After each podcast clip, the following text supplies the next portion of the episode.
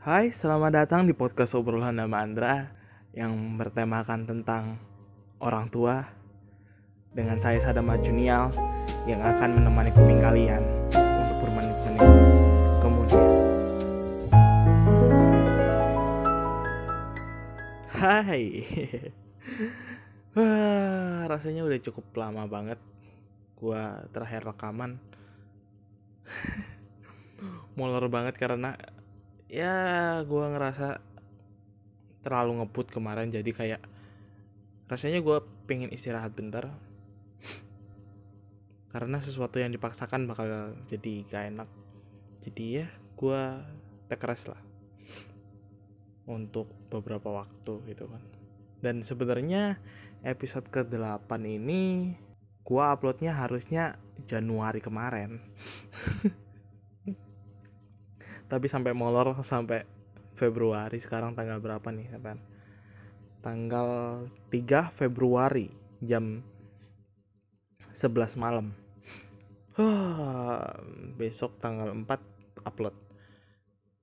Jadi ya harusnya gue udah jadwalin episode ke-8 ini pas tanggal berapa ya? Tanggal 30 rekaman, 31 upload harusnya. Karena ya sesuai janji gue, sesuai niat gue buat produktif lagi setiap 1 bulan 8 episode gitu. Sekarang episode keberapa sih? Episode ke-7 gak sih ini? Apa ke-8? Apa ke-7? Apa sih anjir? Kayaknya masih episode ke-7 deh. Oh iya, episode ke-7 deh. Iya sih, iya. Kan gue mulai dari 00. Berarti 07 itu podcast gue ke-8. Jadi ya gue istirahat bentar lah kemarin. Sebelum masuk ke topik, gue mau cerita tentang kegoblokan gue yang tadi. Jadi tadi itu pas Isya kan mbak gua lagi hamil, dan tadi siang dia nanyain gua tentang, "Dek, kamu ada kayak makanan-makanan coklat gitu nggak sih?" gitu. Dia nanya kayak gitu, terus gua bilang ya nggak ada gitu. Mau aku beliin gitu. Dia bilang nggak mau. Dan akhirnya hujan deras banget sampai akhirnya Isya baru reda. Dan pas Isya gua kepikiran kalau ya udahlah mungkin beli terang bulan aja lah buat dia gitu kan, sekalian dia juga mau coklat, jadi akhirnya gue beliin gitu ya. Maksudnya gue beliin tapi masih uang dia.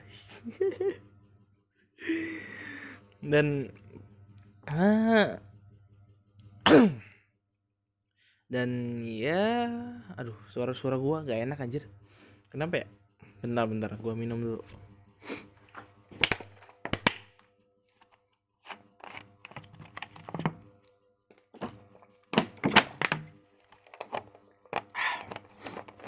Langsung dari botolnya cuy.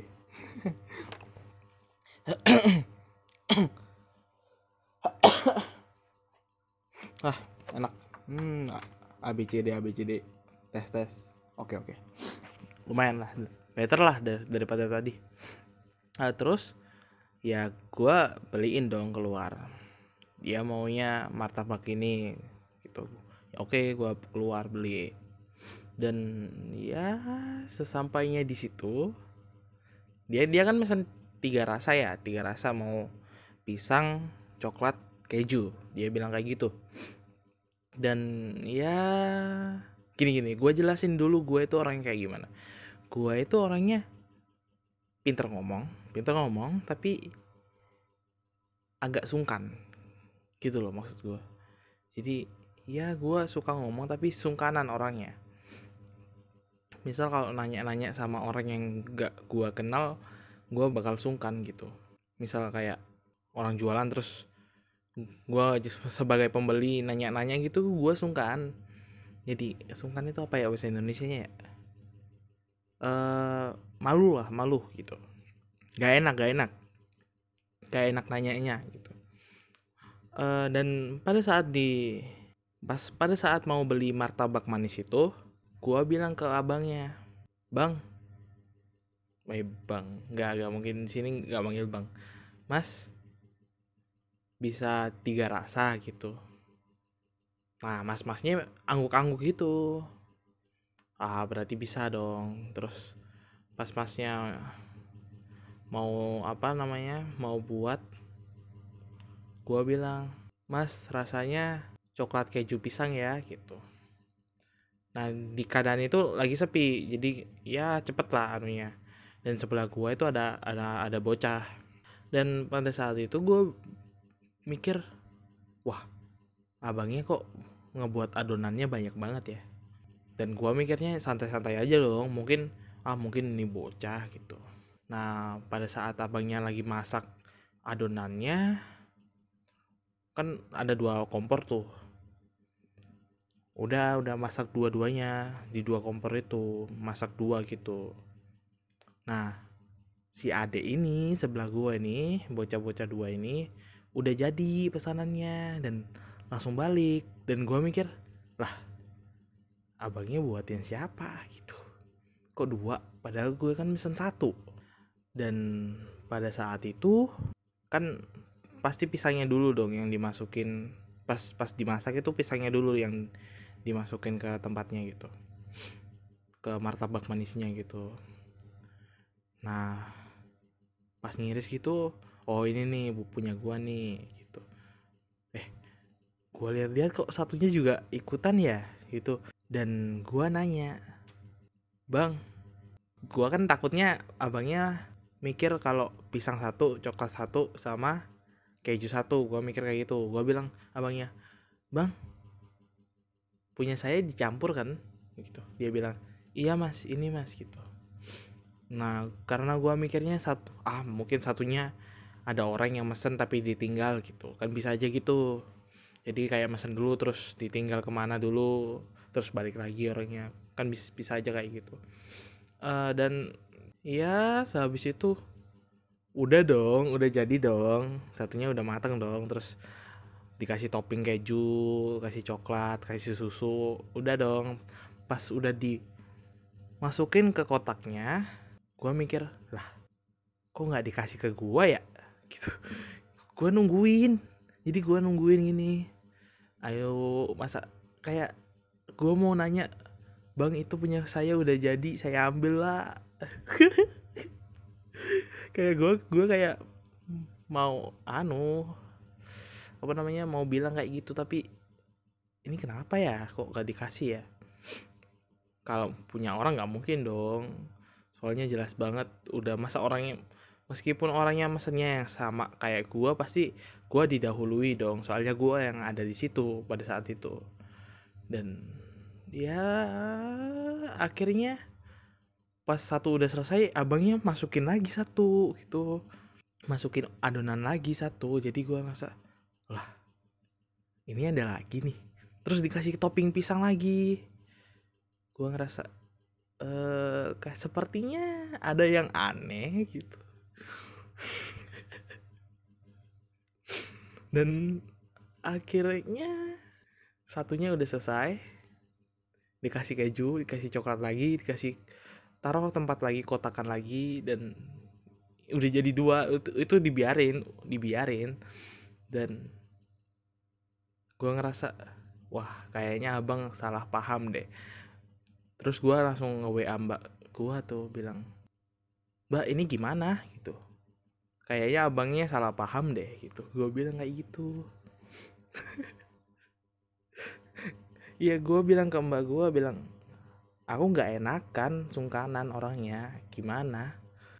Ya sungkan mau ngomong ke orangnya gitu, kayak gak enak banget. Daripada malah jadi ribut kan, malah kasihan abangnya juga kan, mau dibawa kemana ini? Ini spesifik lagi juga anunya rasanya.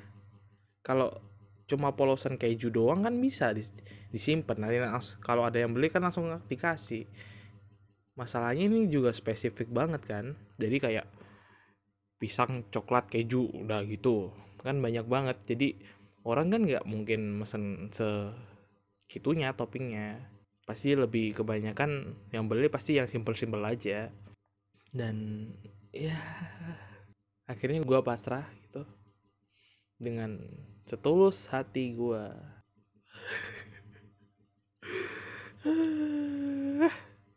Goblok ya Mas Adam.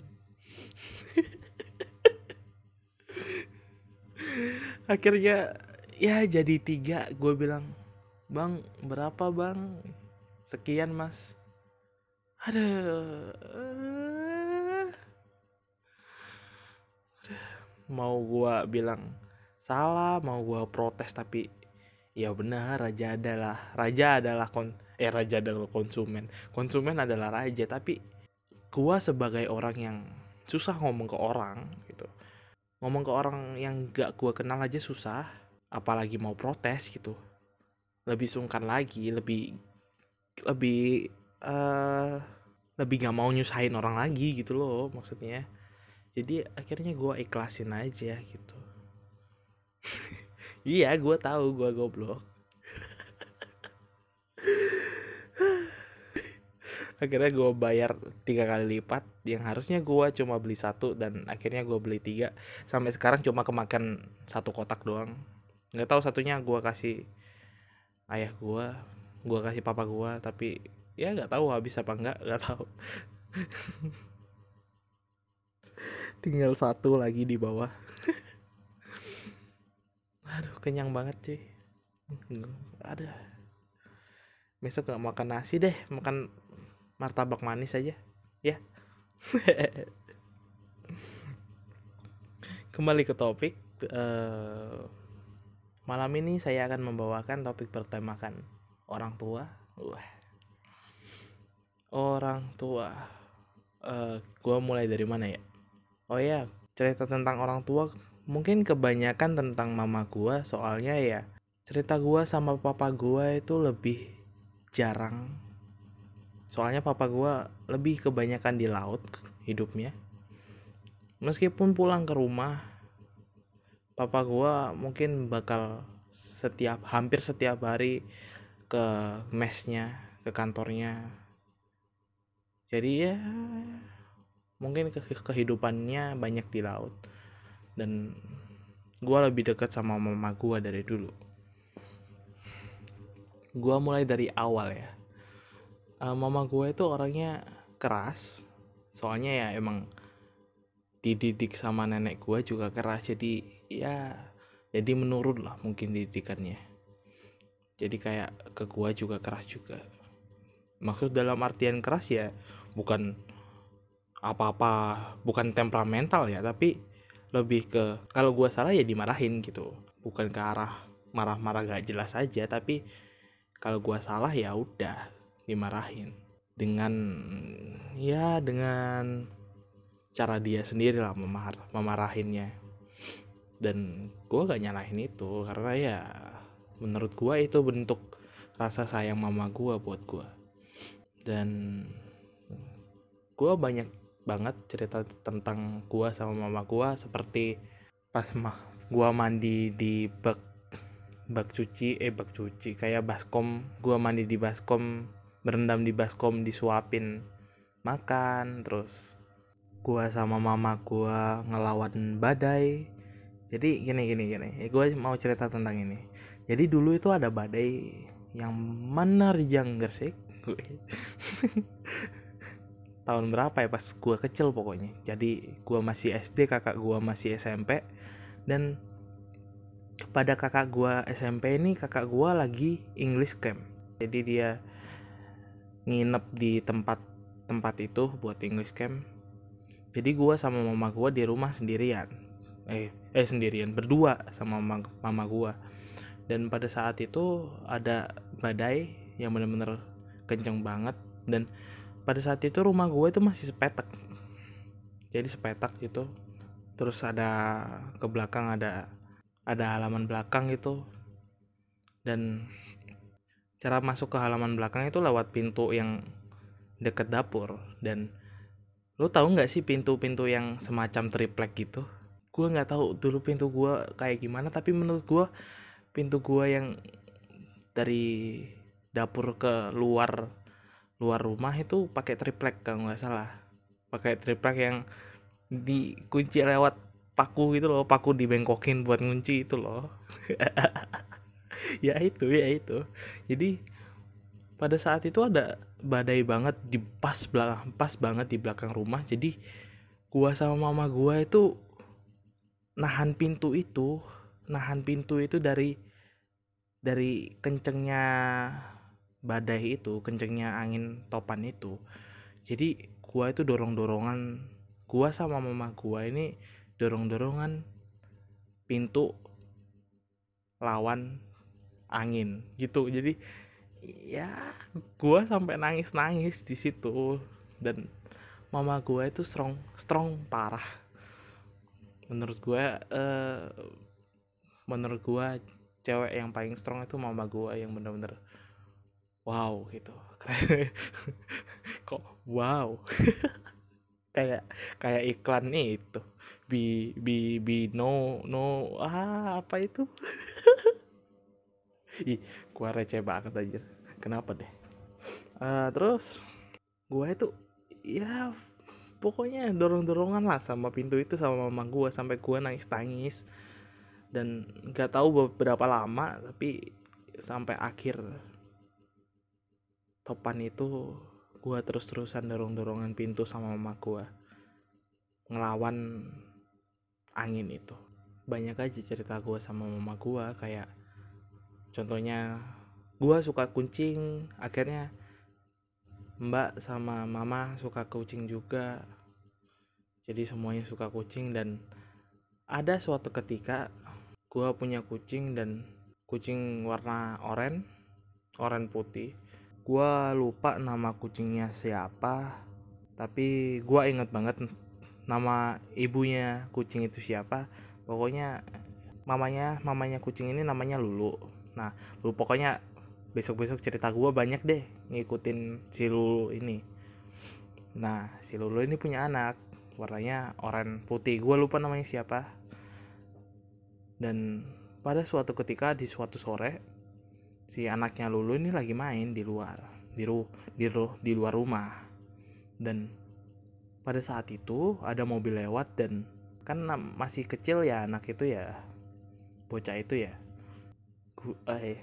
Ini gua ingetin dulu ya. Gua ini saking suka banget sama kucing-kucing di rumah gua. Semua keluarga gua suka banget sama kucing-kucing di rumah gua. Jadi kayak nganggap kucing itu sebagai keluarga sendiri, dan kalau menceritakan itu kayak ya kayak tadi gue bilang, bocah ini kan masih kecil ya. Maksudnya bocah ini bukan orang tapi kucing.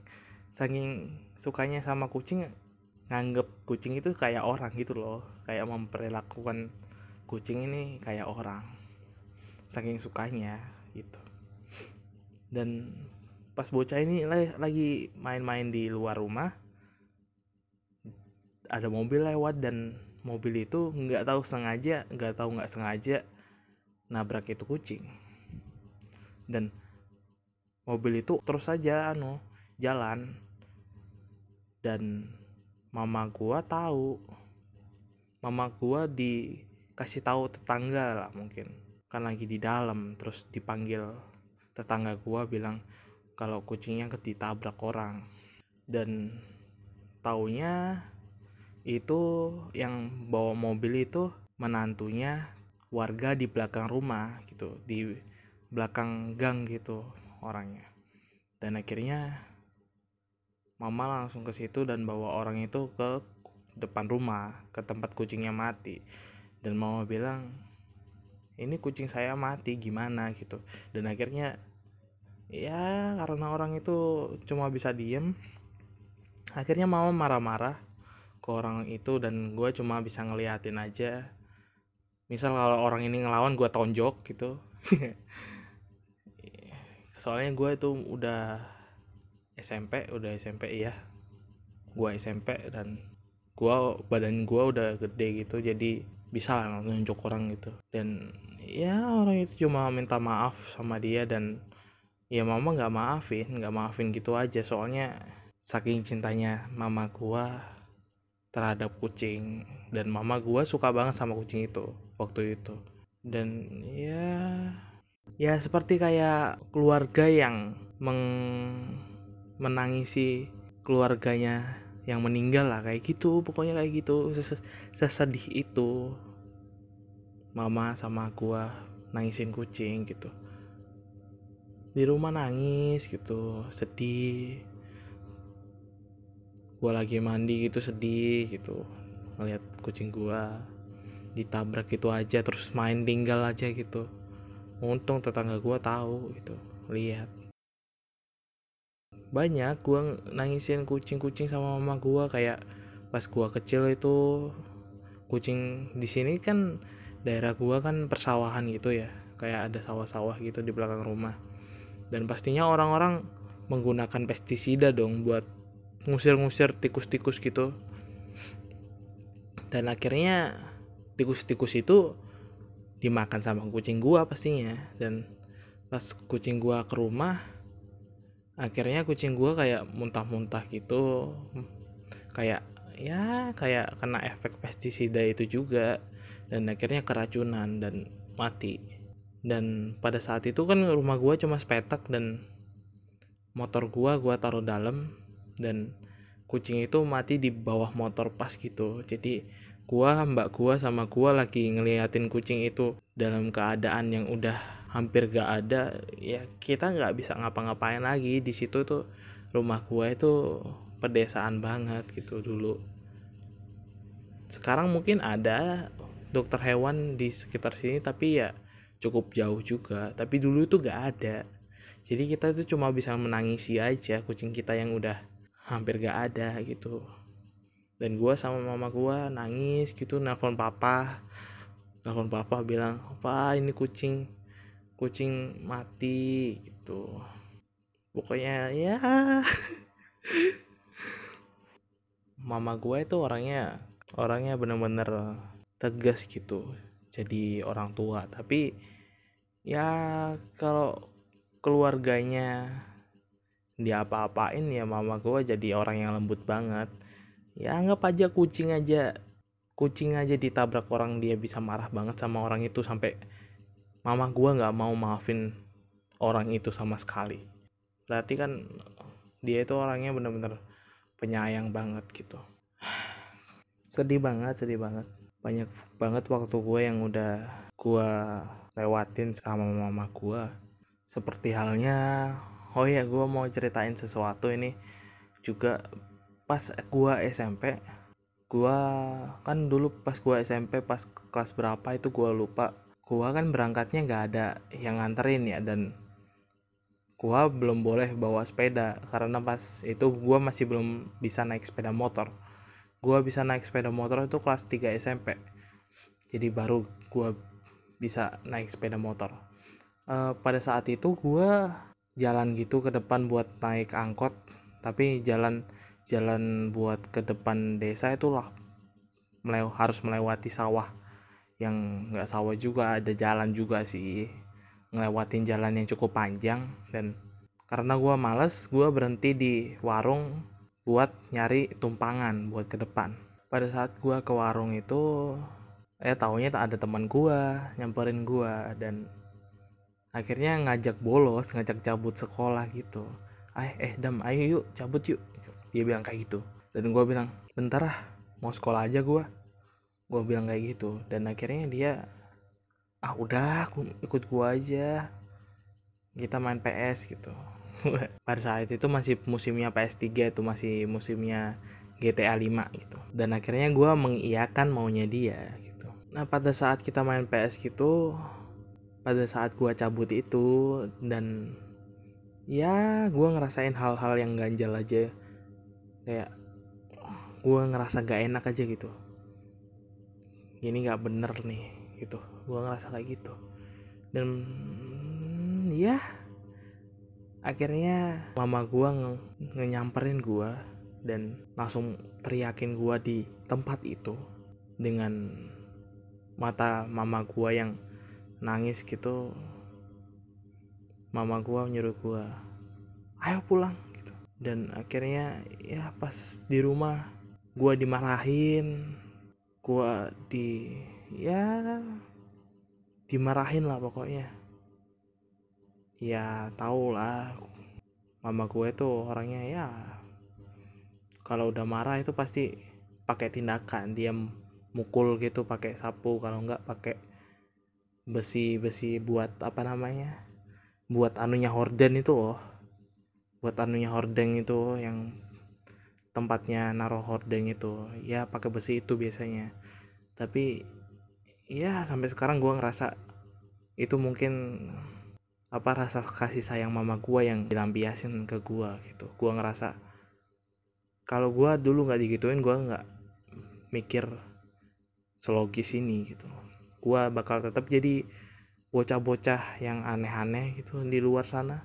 Dan ya pada saat itu, terus habis mama gue marah-marah gitu, dan dia udah udahlah gitu. Dan akhirnya dia nyuruh gua duduk gitu, mama gua duduk juga. Mama gua ngomong panjang lebar tentang ini tentang itu, dan mama gua bilang kalau dia ditelepon guru gua bilang Sadam nggak masuk, Sadam kemana gitu. Dan akhirnya ya mama gua nyari dong gitu. Dan pada saat itu mama benar-benar nangis banget, dia nunjukin kalau dia sedih banget kalau gua kayak gitu. Dan ya gue ngerasa bersalah banget telah ngelakuin kegoblokan gue yang pada saat itu kenapa harus gue lakuin. Dan ya habis marah-marah gitu, mama gue langsung datengin ke gue, terus peluk gue sambil sedih-sedih gitu, sambil nangis gitu. Gue juga ikutan nangis. Sedih banget, sedih. Tapi ya kalau gak ada kenakalan gue yang itu, gak ada kenakalan gue yang lainnya, gue bener-bener gimana ya, susah banget ngungkapinnya. Ini kenapa sih jadi sedih? Kenapa sih jadi sedih? Dari kemarin sedih-sedih terus. Nah, ya pokoknya gitulah. Dan habis tangis-tangis, habis meluk-meluk gua, mama bilang, "Dek, jangan diulangin ya," gitu. "Adek jangan nakal," gitu. "Kalau adek sayang mama, jangan diulangin lagi ya. Mama minta tolong banget," gitu. Bilang kayak gitu. Dan akhirnya ya gua bilang, "Iya, Ma." Sedih-sedih gitu, dipeluk gua. Bener-bener gue ngerasain kalau rasa sayang orang tua ini segede ini gitu. Dan habis peluk-pelukan gitu, mama gue langsung bilang, "Dek, kamu tadi sebelum berangkat belum sarapan. Kamu mau makan? Mama beliin mie gitu. Gak ada mie di rumah. Mama gue tahu gue suka mie dan di rumah lagi gak ada mie, tapi ya dia mau beliin keluar sana buat beli mie, terus bikinin gua mie. Segitu sayangnya mama gua buat gua gitu." Dan habis beli mie ada teman gua dari sekolah datengin gua, nyamperin gua, nanya kenapa Dam nggak masuk gitu. Ya semacam disuruh guru gua buat nanyain gitu aja. Emang guru gua nih kepo orangnya. Gua agak kesel nih sama guru gua nih, anjir. mungkin nanti lah gue ceritain ke episode kedua atau part kedua sekolah gitu. Gue bakal ceritain di situ betapa guru SMP gue ini benar-benar ngeselin banget orangnya. Dan ya terakhir gue meluk mama gue ini pas SMK, pas mama gue sebelum meninggal, pas SMK kelas 1. Pada saat itu gue lagi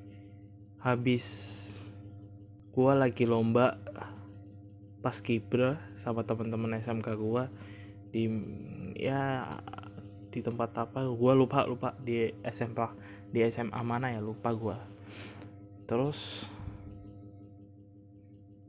mama gue kan di rumah sakit ya sama mbak gitu. Gue langsung berencana habis gue pulang gue langsung ke RS gitu.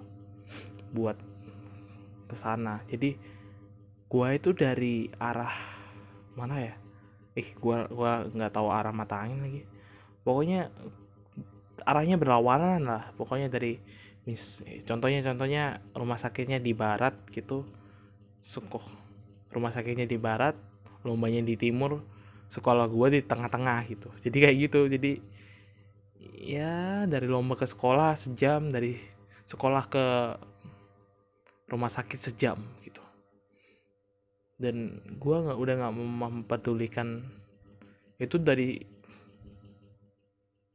subuh gue berangkatnya dan pulang itu maghrib, dan habis itu gue langsung ke rumah sakit buat ngelihat mama gue. Dan ya gue langsung meluk mama gue langsung ya sedih. Terakhir gue nggak tahu kalau itu terakhir kalinya buat bisa meluk mama gue. Dan sedih banget seriusan. Dan pada saat itu mbak bilang, "Dek, kamu habis ini langsung pulang ya. Habis itu kamu cari barang-barang mama kayak baju, kipas, kayak semacamnya lah buat menginap di tempat itu gitu." Pokoknya bilang gitu mbak, buat ngesiapin aja lah. Kali aja mama di rumah sakit itu lama gitu, bilangnya kayak gitu. Pas malam, terus gue langsung pulang itu sekitaran jam 11-an mungkin, nggak tahu jam berapa. Terus gue langsung pulang ke rumah, gue langsung siap-siapin barang-barang, baju-baju, handuk-handuk semuanya gue packing gitu buat. Padahal besoknya gue udah masuk sekolah, tapi rencananya gue habis pulang sekolah langsung ke rumah sakit itu gitu. Dan taunya subuhnya mama gue udah gak ada, udah meninggal. Dan gue lagi tidur itu, pada saat gue lagi tidur, tetangga depan rumah gue langsung gedor-gedor pintu gue. Karena untungnya pintu gue yang dulu itu pas itu didorong dikit gitu, kencengan dikit itu udah masuk gitu anunya. Udah jebol gitu itunya, kuncinya. Jadi tetangga gue masuk terus langsung bangunin gue, "Dam bangun." Terus gue kan lagi bingung ya, masih linglung gitu mau ngapain gitu, gue nggak ngerti gitu. Dan banyak tetangga gue nyamperin gue, langsung beres-beres semuanya lah, tempat-tempat diberesin. Dan gue nggak tahu apa-apa di situ. Dan ada sahabat mama gitu bilang, "Dam, yang tabah ya gitu, yang tabah gitu." Gue bilang, "Kenapa gitu? Mama kamu gak ada gitu, yang sabar gitu." Gue kan orangnya bener-bener kayak seriusan, gue itu orangnya bener-bener bingung buat mengungkapkan ekspresi gue terhadap sesuatu gitu. Jadi kalau gua kayak nangis itu susah, kalau marah itu susah, kayak bingung lah mengungkapin perasaan itu kayak gimana. Kecuali kalau diem-dieman kayak gini gua bisa aja marah-marah. Kalau gua mau marah gua bisa aja marah-marah kalau sendiri kayak gini. Tapi kalau di depan orang itu gua gak bisa gitu. Ya mungkin bisa kalau bener-bener udah kesel banget, tapi bingung banget buat ngungkapin perasaan gue, buat melepaskan ekspresi gue itu gue bingung gitu. Dan pada saat itu gue cuma bisa diam, terus gue mikirin mama gue ya. Terus papa gue pulang langsung dia nyampe ke pulau, terus dia langsung nyari pesawat buat terbang buat pulang ke sini. Sedih sedih gitu cerita gue. Dan ya kata-kata mama gue itu banyak banget yang gue gue bisa setidaknya masih gue perjuangin kata-kata itu. Contohnya kayak jangan main perasaannya cewek gitu. Gue ingat banget kata-kata itu dulu. Mama gue banyak banget ngomong sesuatu buat gue yang langsung bilang ke gue kayak gitu, terus kamu jangan jadi cowok yang mabuk-mabukan gitu, jangan, kalau ada teman kamu yang kayak gitu jangan kamu tiru gitu, terus jangan ngerokok. Iya, gue pas SMP pernah, tapi cuma gara-gara penasaran aja, cuma nyoba 1-2 kali doang, tapi gue ngerasa gak ada sensasinya ngelakuin hal itu. Dan ini apa sih gitu, kayak akhirnya gue apa sih ya, seperti kenakalan anak SMP seperti biasanya lah. Cuma sekedar penasaran aja, tapi bukan buat keterusan gitu. Dan akhirnya gue ngerasa kayaknya rasa rokok gak cocok banget sama gue gitu. Pokoknya mama gue banyak nitip hal kayak gitulah. Dan sampai saat ini gue perjuangin buat memegang hal-hal itu. Sedih. Kalau diingat-ingat sedih banget. Dan gue sebenarnya nggak mau sih buat ini, tapi udah panjang banget ya. Gue sebenarnya nggak mau sih buat mengakhiri episode